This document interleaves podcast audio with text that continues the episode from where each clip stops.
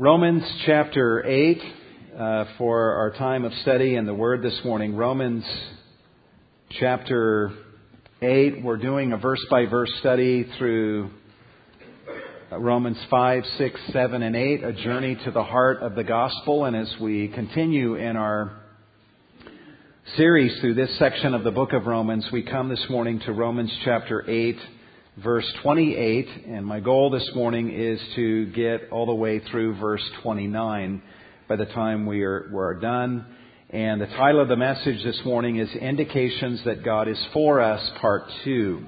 Indications That God Is For Us, Part 2. What we find in the passage this morning is not so much simply indications of the fact that God is for us, but we also observe something of the degree to which God is for us. It turns out God is really for us. He is so for us who know Jesus that He does the things that are described and outlined in verses 28, 29, and 30. And we're going to get to unpack some of these things this morning. Let me read the text like we did last week, and then we'll begin to break it down.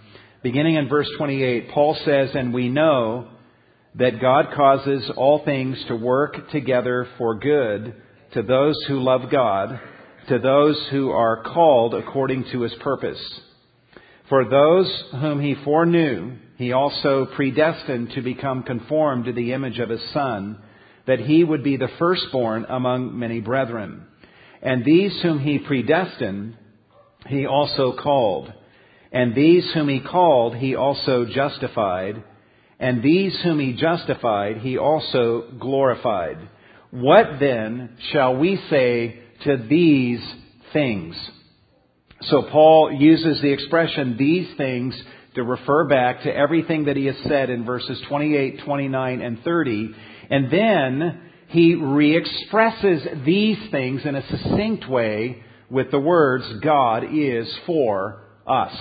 Imagine a summarizing machine, and you input into that machine all of the words of verse 28, 29, and 30, and you give it a command to summarize the contents of those verses.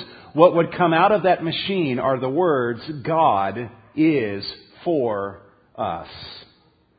He's really for us. That's what's being communicated in these verses. And as we talked about last week,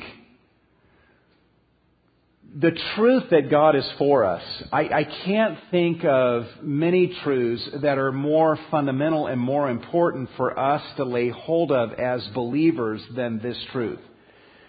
As a believer in Christ, if you in the core of your being are rock solid in your certainty that God is for you, good days and bad days, and good times and in times of trial and hardship, and days of victory and days of defeat, if you are certain in the core of your being that God is for you, you have slain 1,000 giants in one fell swoop.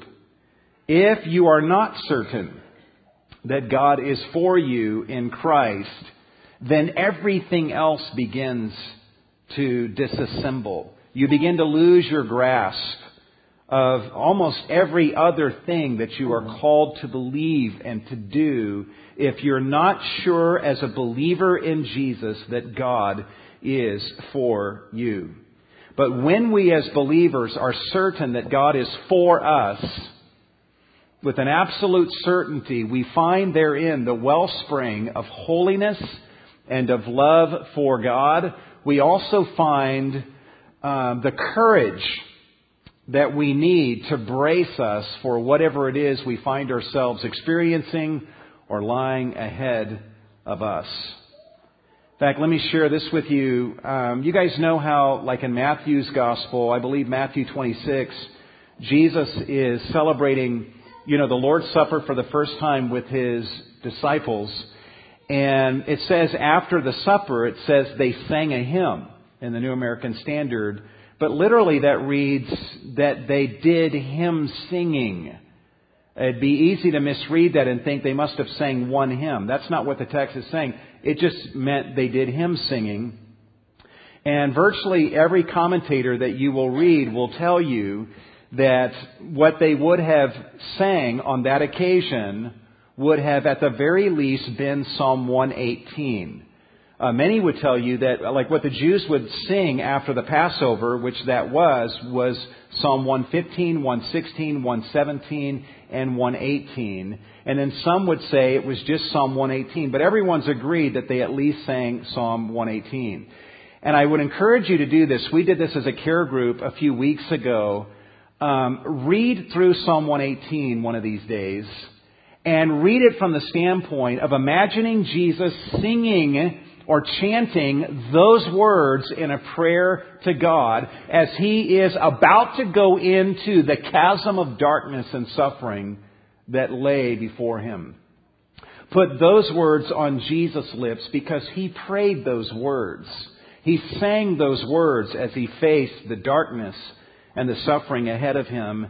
And listen to just a few of those words that Jesus would have prayed or sang on that occasion.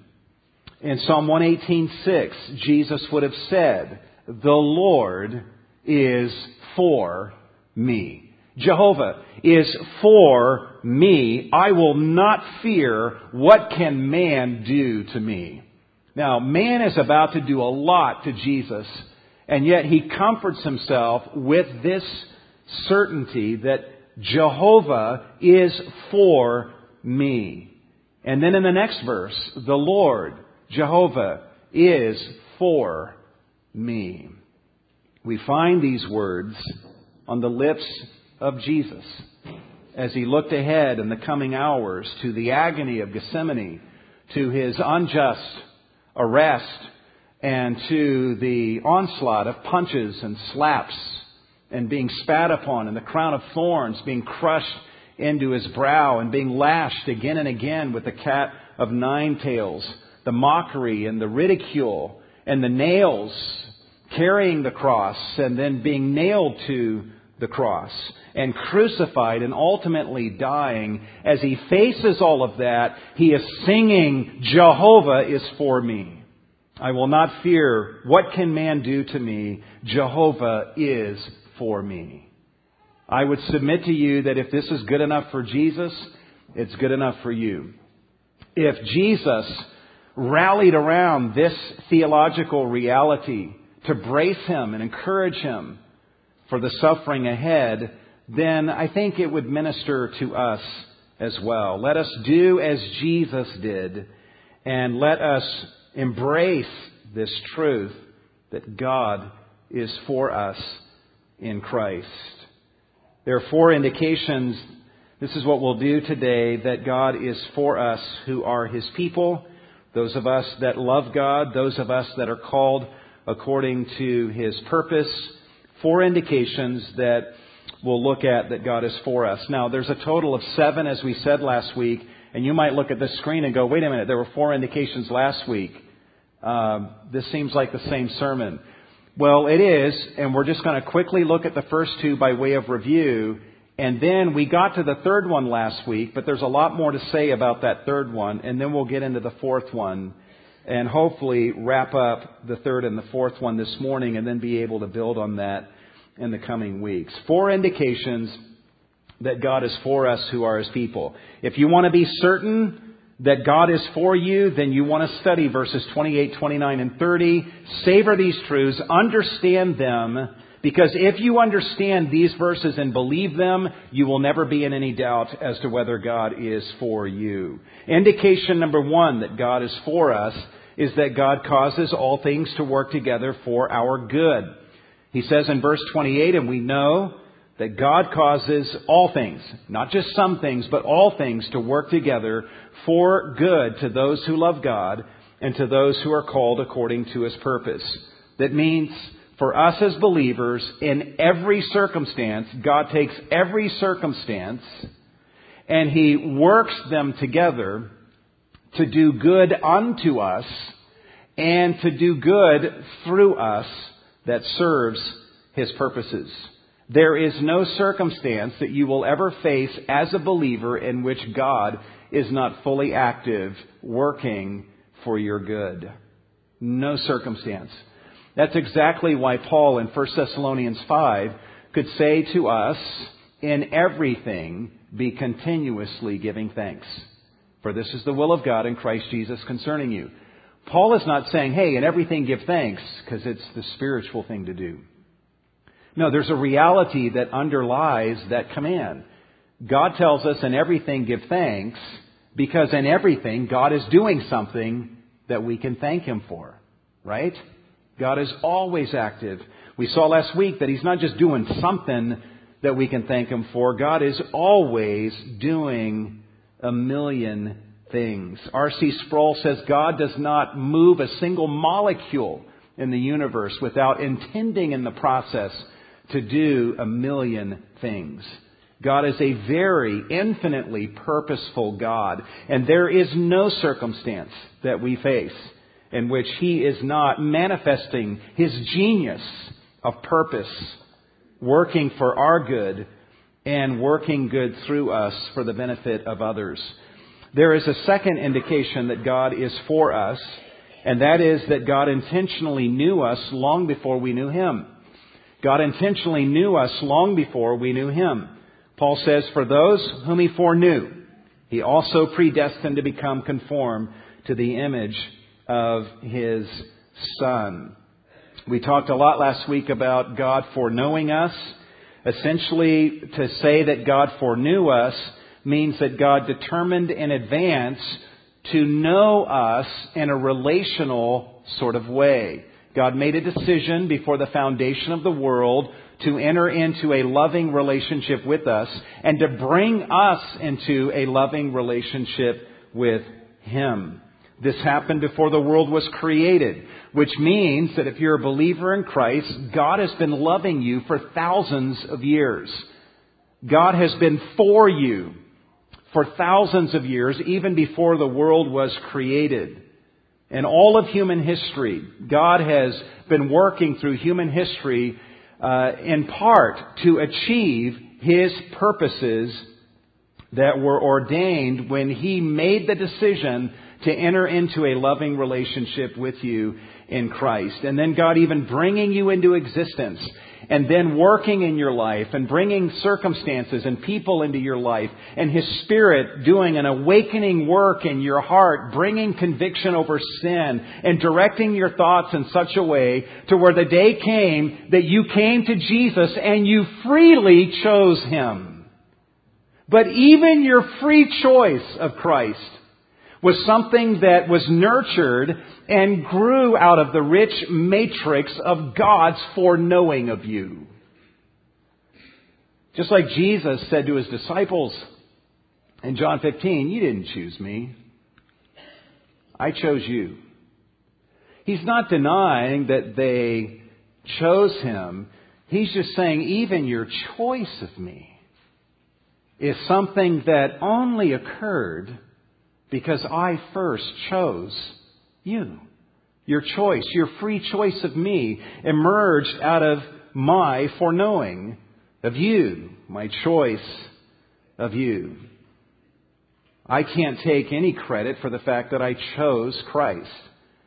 That's not something of my doing. I was spiritually dead in my trespasses and sins.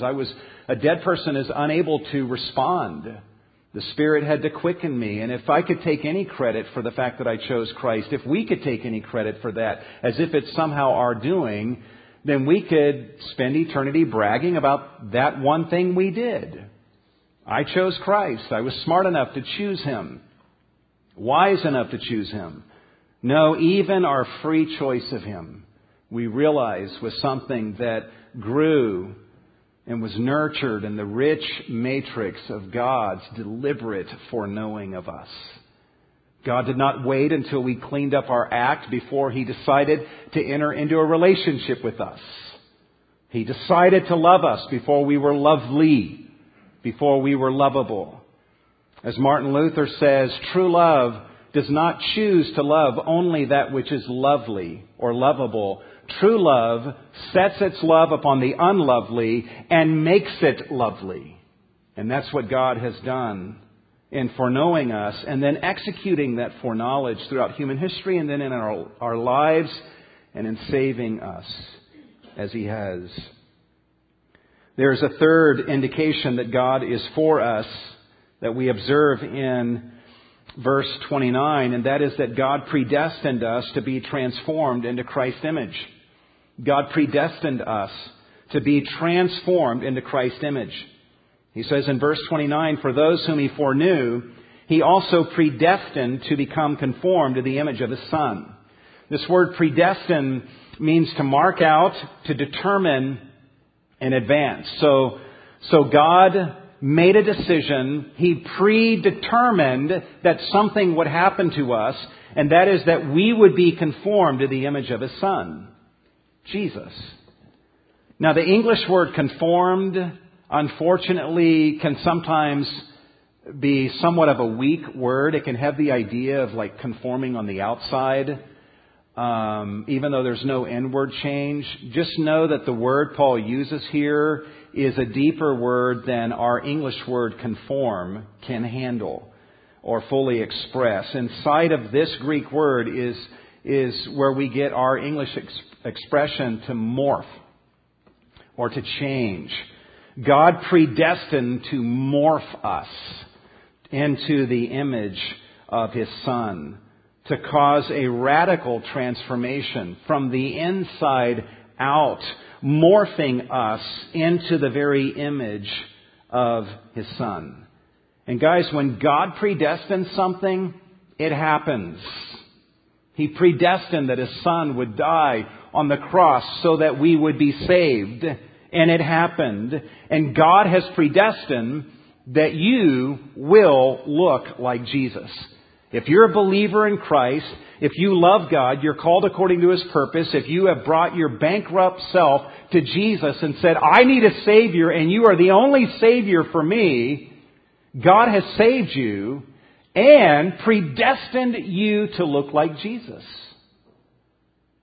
You can be encouraged in that. You're going to look like Jesus one day. You may look at yourself now and say, "I have so far to go. I look anything but like Jesus the way that I want to. And yeah, I see God working in my life, but I stumble along, stumbling in so many ways. I have so far to go." Listen, just receive the encouragement. God has predestined that you will one day morph into the image of Jesus. You're going to look just like Him. Now, that means that obviously you think of Christ in His heavenly glory, still in His incarnate physical state with a glorified body. If we could see Him in His heavenly glory, we can honestly say, "I'm going to look like Him one day. I will be glorified. His very glory will attach itself to my person, and I will undergo a transformation in glory, and I will look like Him." John speaks of this day in 1 John 3:2, when he says that when Christ appears, we will be like Him because we will see Him as He is. So we look forward to that day of ultimate and final radical transformation. However, and this ought to be an encouragement to us, we're not waiting for that day to experience the morphing that Paul is talking about. There are levels of morphing that are happening now as God is transforming us now day by day into the image of Christ. Paul speaks of this phenomenon in 2 Corinthians 3:18 when he says, basically, one of the things that I've noticed in my life and in the life of my colleagues is that as we are continually staring as in a mirror at the glory of the Lord, we are undergoing a metamorphosis into the same image from one level of glory to another. As we stare at His glory, we're being transformed into His image. That's not something Paul simply hoped for. It was something that was already beginning to happen. He was undergoing transformation at the present time. And so the encouragement, guys, is as you open your Bibles and you read through the gospel accounts and you begin to learn about Jesus, you realize He is your Savior, and that because He lived a perfect life and died the death you deserve to die, that He can be your Savior, and you relish that. But also, as you read through the gospel accounts and you get to know Jesus and you observe Him in His holiness, you observe His radical love for His Father with all of His heart, soul, strength, and might. You observe how perfectly and fully, without flaw, He loved His fellow man when He was on earth, loving them perfectly, taking His power and putting it in service to the needs of mankind. You observe His radical obedience to His Father, even to the point of becoming obedient unto death. You observe how He was full of truthfulness and He never spoke a lie.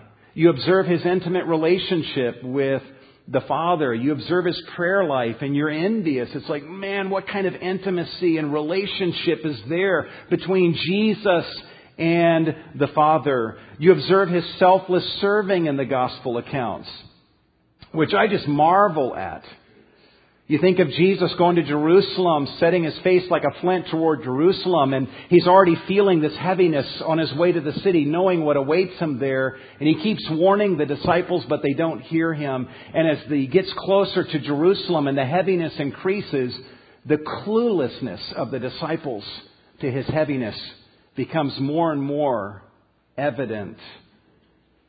As Jesus is with them in a room and they had celebrated communion, at some point in connection with that, Jesus, feeling troubled in His spirit, oppressed by what awaits Him, is listening to the disciples, and they're arguing over which of them is the greatest in the kingdom of God. If anyone had a right to just say, just get out of this room, I need to be alone, don't you guys know what I'm going through? If anyone had a right to self-pity, He did. He was the least misunderstood person in that room with all the heaviness He felt. And yet what did He do? He girded Himself with a towel and He washed the feet of these clueless disciples and He taught them. You observe how full of grace and forgiveness He was. And here's the deal, guys. Here's the encouragement. You read and observe all of the character and the beauty of Jesus in the gospel accounts. And what you're doing is you're beholding the picture of what you're going to look like one day. This is your after picture. Christ is unique. We will never be Him, but we are promised that we will be like Him. God will morph us. He will change us into His image.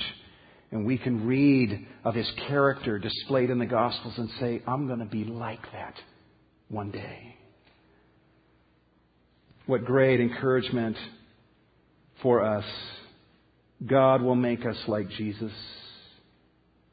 That is His agenda. This is something, though, that we do well to ponder. You need to realize that when God entered into a relationship with you, He had your transformation on His agenda. God entered into a relationship with you in part so that He could change you. Are you okay with that? God is out to change you. God looked upon you when He entered into a relationship with you and said, I need to change this person radically. One pastor, I've heard this from several, I don't know who said this originally, but I've often heard it said that God loves you just the way you are, but He loves you so much that He won't let you stay that way. You can come to Jesus like the tax collector did with all your sin mess and repentance and cry out to Him for mercy. God will take you just as you are, but He loves you so much that He absolutely refuses to let you stay that way. There are people in our culture today that they're not really into changing. They don't want to change. They don't want a religion that forces them to change. But I would submit that if you really love Jesus, you're going to want to look like Him. And you will be excited about the fact that God is out to change and transform you. But there are many people today who what they want in a religion is they want a religion that's compatible with them. And what that means is a religion that does not force them to change. Jodie Foster, the great theologian from Hollywood, said, "For me to accept a religion, it must embrace me and who I am, without putting preconditions on what makes me whole." So if you're going to come to me, she says, offering your religion for me to embrace, what I need is a religion that embraces me and who I am and does not put any conditions on what makes me whole. I need a religion that does not tell me that I'm not whole and then tells me what I need to do to get fixed or to become whole. So any religion like Christianity is automatically rejected, because in the Christian faith, we're brought into relationship with a God who tells us the sobering truth about ourselves, that we are sinners against God and we are complicit actually in the death of His Son, that we need forgiveness, that we are not whole. In fact, we are dead, and that Jesus is the only giver of life. And He can make us whole. This is not only evident in, the religions that people select for themselves, but even in relationships. What people are looking for in relationships is they want relationships with people who aren't going to make them change. In fact, Adam Sternberg, who wrote an article for the New York Times Magazine in March of last year. The article was entitled "A Brutally Candid Oral History of Breaking Up." And in the article, he talks about what's happening in marriages nowadays and the mindset that people come into their marriage relationship with. And he cites some survey results from the National Marriage Project, in which men were asked the question, what are the most important things you look for in a potential mate? And the second most popular answer was they look for physical attractiveness or sexual chemistry. We're not so much surprised at that, but the number one answer that these men gave as to what they were looking for and what was most important to them in a potential mate was compatibility. Now, that's not a bad word. There's a lot to commend that word. But what the people who put the survey together said is, from listening to the men, here's what they meant by compatibility. And that is a willingness to take them as they are and not change them. That's what became evident. In fact, one of the respondents to the survey said, if you are truly compatible, then you don't have to change. Well, isn't that convenient? And so you have men that are looking for someone that will accept them as they are and not at all make them change in their lifestyle or in their character. If they could find someone like that, good luck finding someone like that. If they can find someone like that, that's the most important thing to them. I am who I am, and I want to stay that way, and I'm looking for a woman who will accept me for who I am, and I won't have to change at all.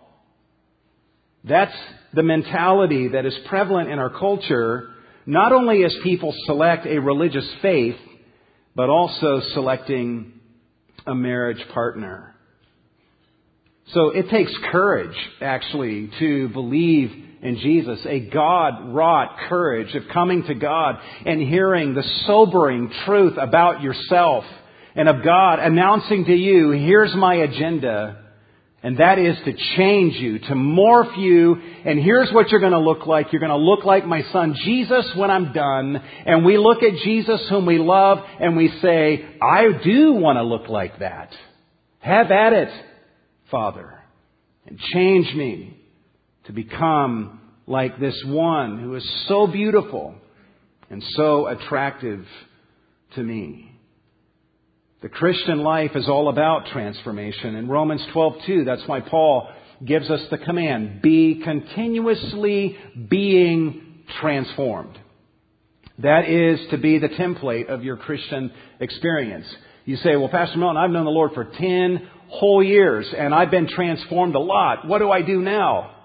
Be continuously being transformed. You say, well, I've known the Lord for 50 years and I have changed so much over those 50 years. What do I do now? Be continuously being transformed. That is your agenda. The Christian life is a lifestyle of ongoing, constant transformation from the inside out. And that is so because in saving you, when God foreknew you and determined to bring you into saving, loving relationship with Himself, He also rendered a decision that in the context of that loving relationship, He was going to morph you into the image of Jesus Christ. That is your destiny, and you will look like Jesus one day. Let me also encourage you with this to not only take this truth and see yourself in the light of this truth, but when you look at your brothers and sisters and your husband or your wife, look at your brothers and sisters in the context of this truth. Don't just look at them for who they are now. Don't just see them for who they are now. See them for who God is making them to be. See them for who they will be when God is finished with them. One day, they're going to fully look like Jesus. And they're going to blow you away. And you're going to look back over your journey together with them. And you're going to be so blessed at the fact that you got to participate in the process of God morphing them into the image of Christ. See others in this light. It is easy to... I talk to believers who, when they think about or look at another believer, they see that person for who they were and what they did 10 years ago. And they've got a record of wrongs from the past, and that's what they rehearse, that's what they review. They see that person perpetually for who they were and what they did 10 years ago. Or they may see that person for who they are today with all of their failings. And not that we turned a blind eye to the reality that confronts us in the lives of our brothers and sisters, but we do well, in addition to seeing things truly, to see them for who they're going to become. They are predestined. These brothers and sisters around you, they're predestined to be conformed to the image of Christ. See them that way and speak these kinds of words to them. Like the way Paul spoke to the Philippians. He says, I am confident of this very thing, that he who began a good work in you will perfect it until the day of Christ Jesus. When I look at you Philippians, I don't just see you for who you used to be and who you are now. I also see who you're going to be in the day of Christ Jesus. And I just thought I would share that with you. That God, who has started a good work in you, of transforming you and of saving you, is going to continue that work until the day of Christ Jesus when you are fully like Him. Probably the most messed up church that Paul ever wrote to was the Corinthian church, right? And so if there was ever a church where Paul had to practice this discipline of seeing them in the light of who they would become, it was the Corinthians. And so we're not surprised in 1 Corinthians 1:8, to hear Paul saying to them, the Lord Jesus will confirm you in the end, blameless in the day of our Lord Jesus Christ. As I look at you, Corinthians, right now, I don't just see you for who you are. I see you for who you will be. There is a day coming when you will be blameless, the day of Christ Jesus. But you're not blameless now. And I would like to say some things to you whereby I am letting God use me as an instrument of helping you to go further in your journey towards this ultimate destination. And I'm going to bust you up for some things. And I'm going to confront you about some things. But I'm doing so as a participant in this journey towards your ultimate morphing into the image of Christ. Man, if we ministered to one another from this standpoint, if we looked at our spouses in the context of marriage from this standpoint, what a difference it would make. Listen to what Timothy Keller says. He's talking about what it means to fall in love from a Christian point of view. We were going through this a few weeks ago in our Man Forum on Tuesday mornings. And I love the way he says this here, and it captures the very essence of what we're talking about. He says, within the Christian vision for marriage, here's what it means to fall in love. It is to look at another person and get a glimpse of the person God is creating, and to say, I see who God is making you, and it excites me. I want to be part of that.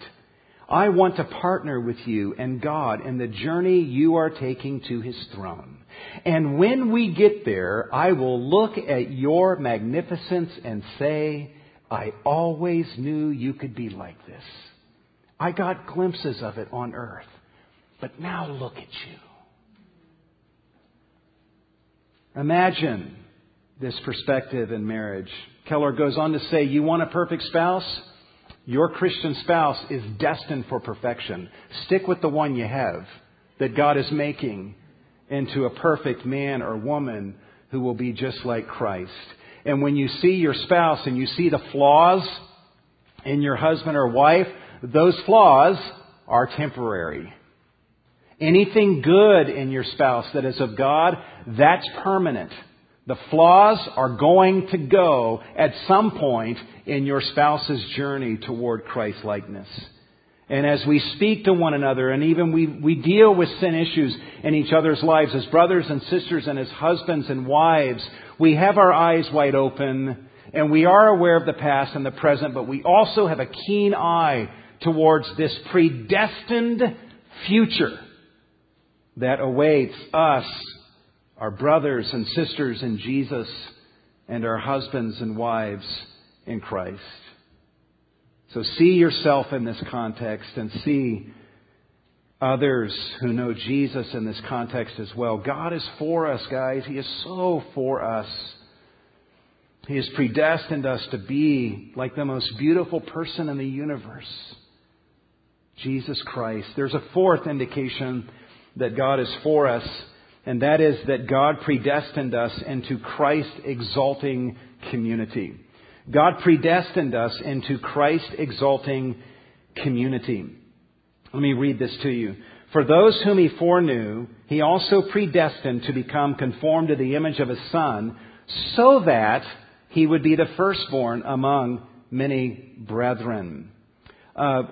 Just to start with this, basically, the very least you can draw from this is that God is predestined to make us brothers and sisters of Jesus. He is predestined for us to be brothers and sisters of Jesus.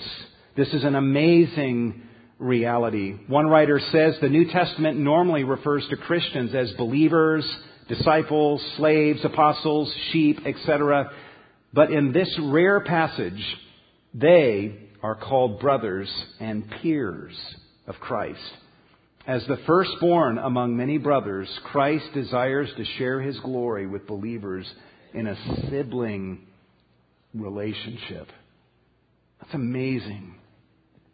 The human race, because of our sins against God, deserves to be obliterated. And yet, by the time the dust settles at the end of the gospel accounts, we have a man in the Trinity seated at the right hand of God. We're represented there. And we get the astounding privilege. Not only has God saved us from His wrath, but God has made us brothers of Jesus. In Hebrews 2:11, we observe that Jesus is not ashamed to call us brethren. We're not just brothers of Jesus, It'd be one thing to be a brother of Jesus and he says to us, you know what, you're my brother, but don't tell anybody. And I'm not going to tell anybody. I would be, you know what, that's fine. Thank you for letting me be your brother. That's privilege enough, even if no one knows. But Jesus says, not only are you my brothers and sisters, but I will call you that. I'm not ashamed to tell all that you are my brothers and my sisters.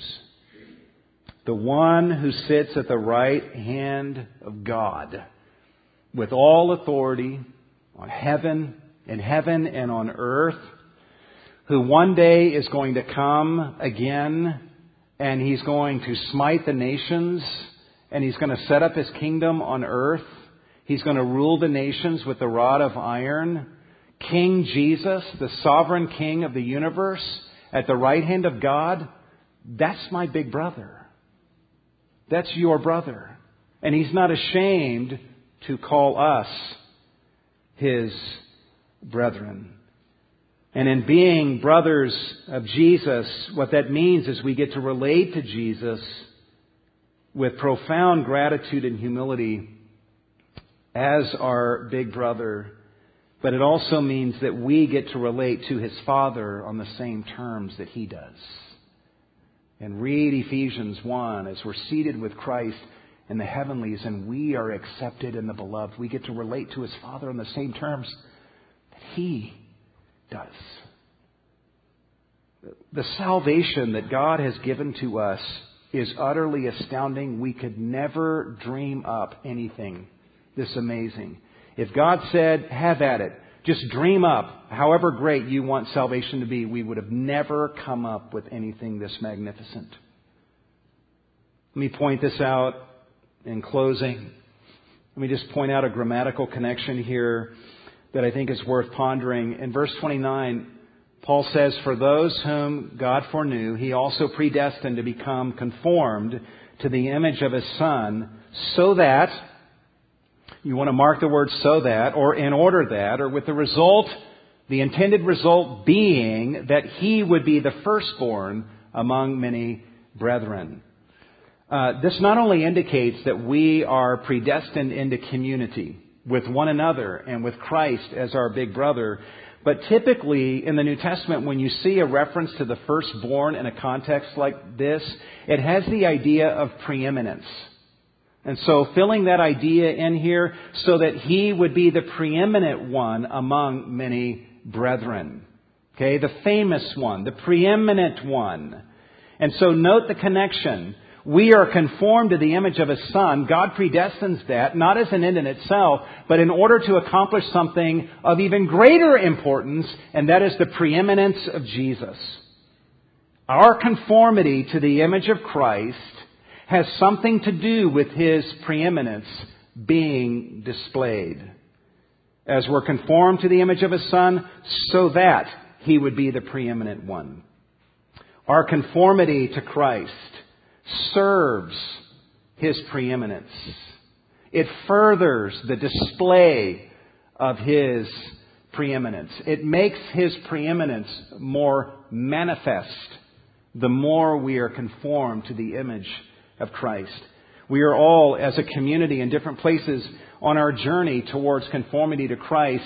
And as God is working in all of our lives, and there are displays of conformity increasingly in our lives as we are becoming more and more like him, the more like him, with each layer of increasing conformity to Christ, Christ's preeminence is served and furthered and made more visible and manifest.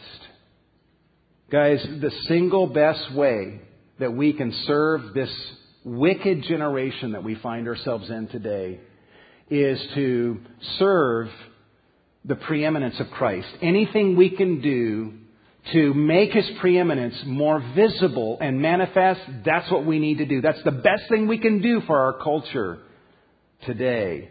And the single best way that we can serve his preeminence and make his preeminence more manifest is to allow God to make us more like him, to conform us more to the image of Christ.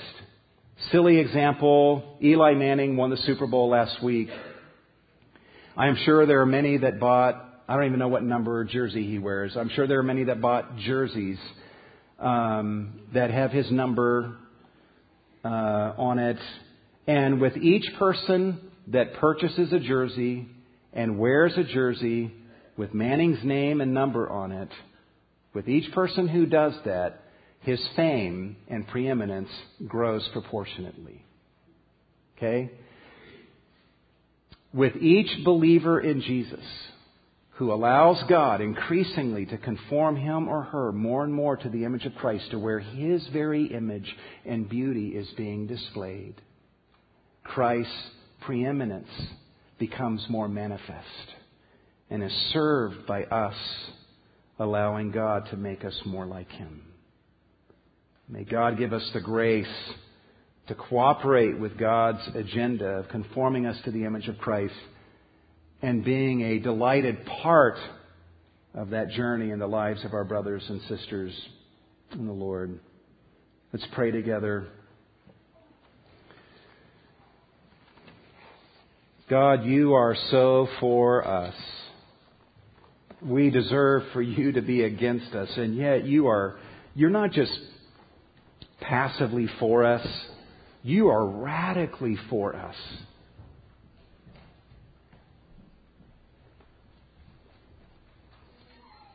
And we see the indications of that here, Lord. You work everything for good. You knew us long before we knew you. You predetermined to bring us into loving relationship with yourself. You are so for us that you are day by day changing us radically to become more and more like Jesus, the most beautiful person in the universe. And you're actually using us as your instruments to serve the preeminence of Christ and to make his preeminence more manifest. We get to be a part of something larger than ourselves.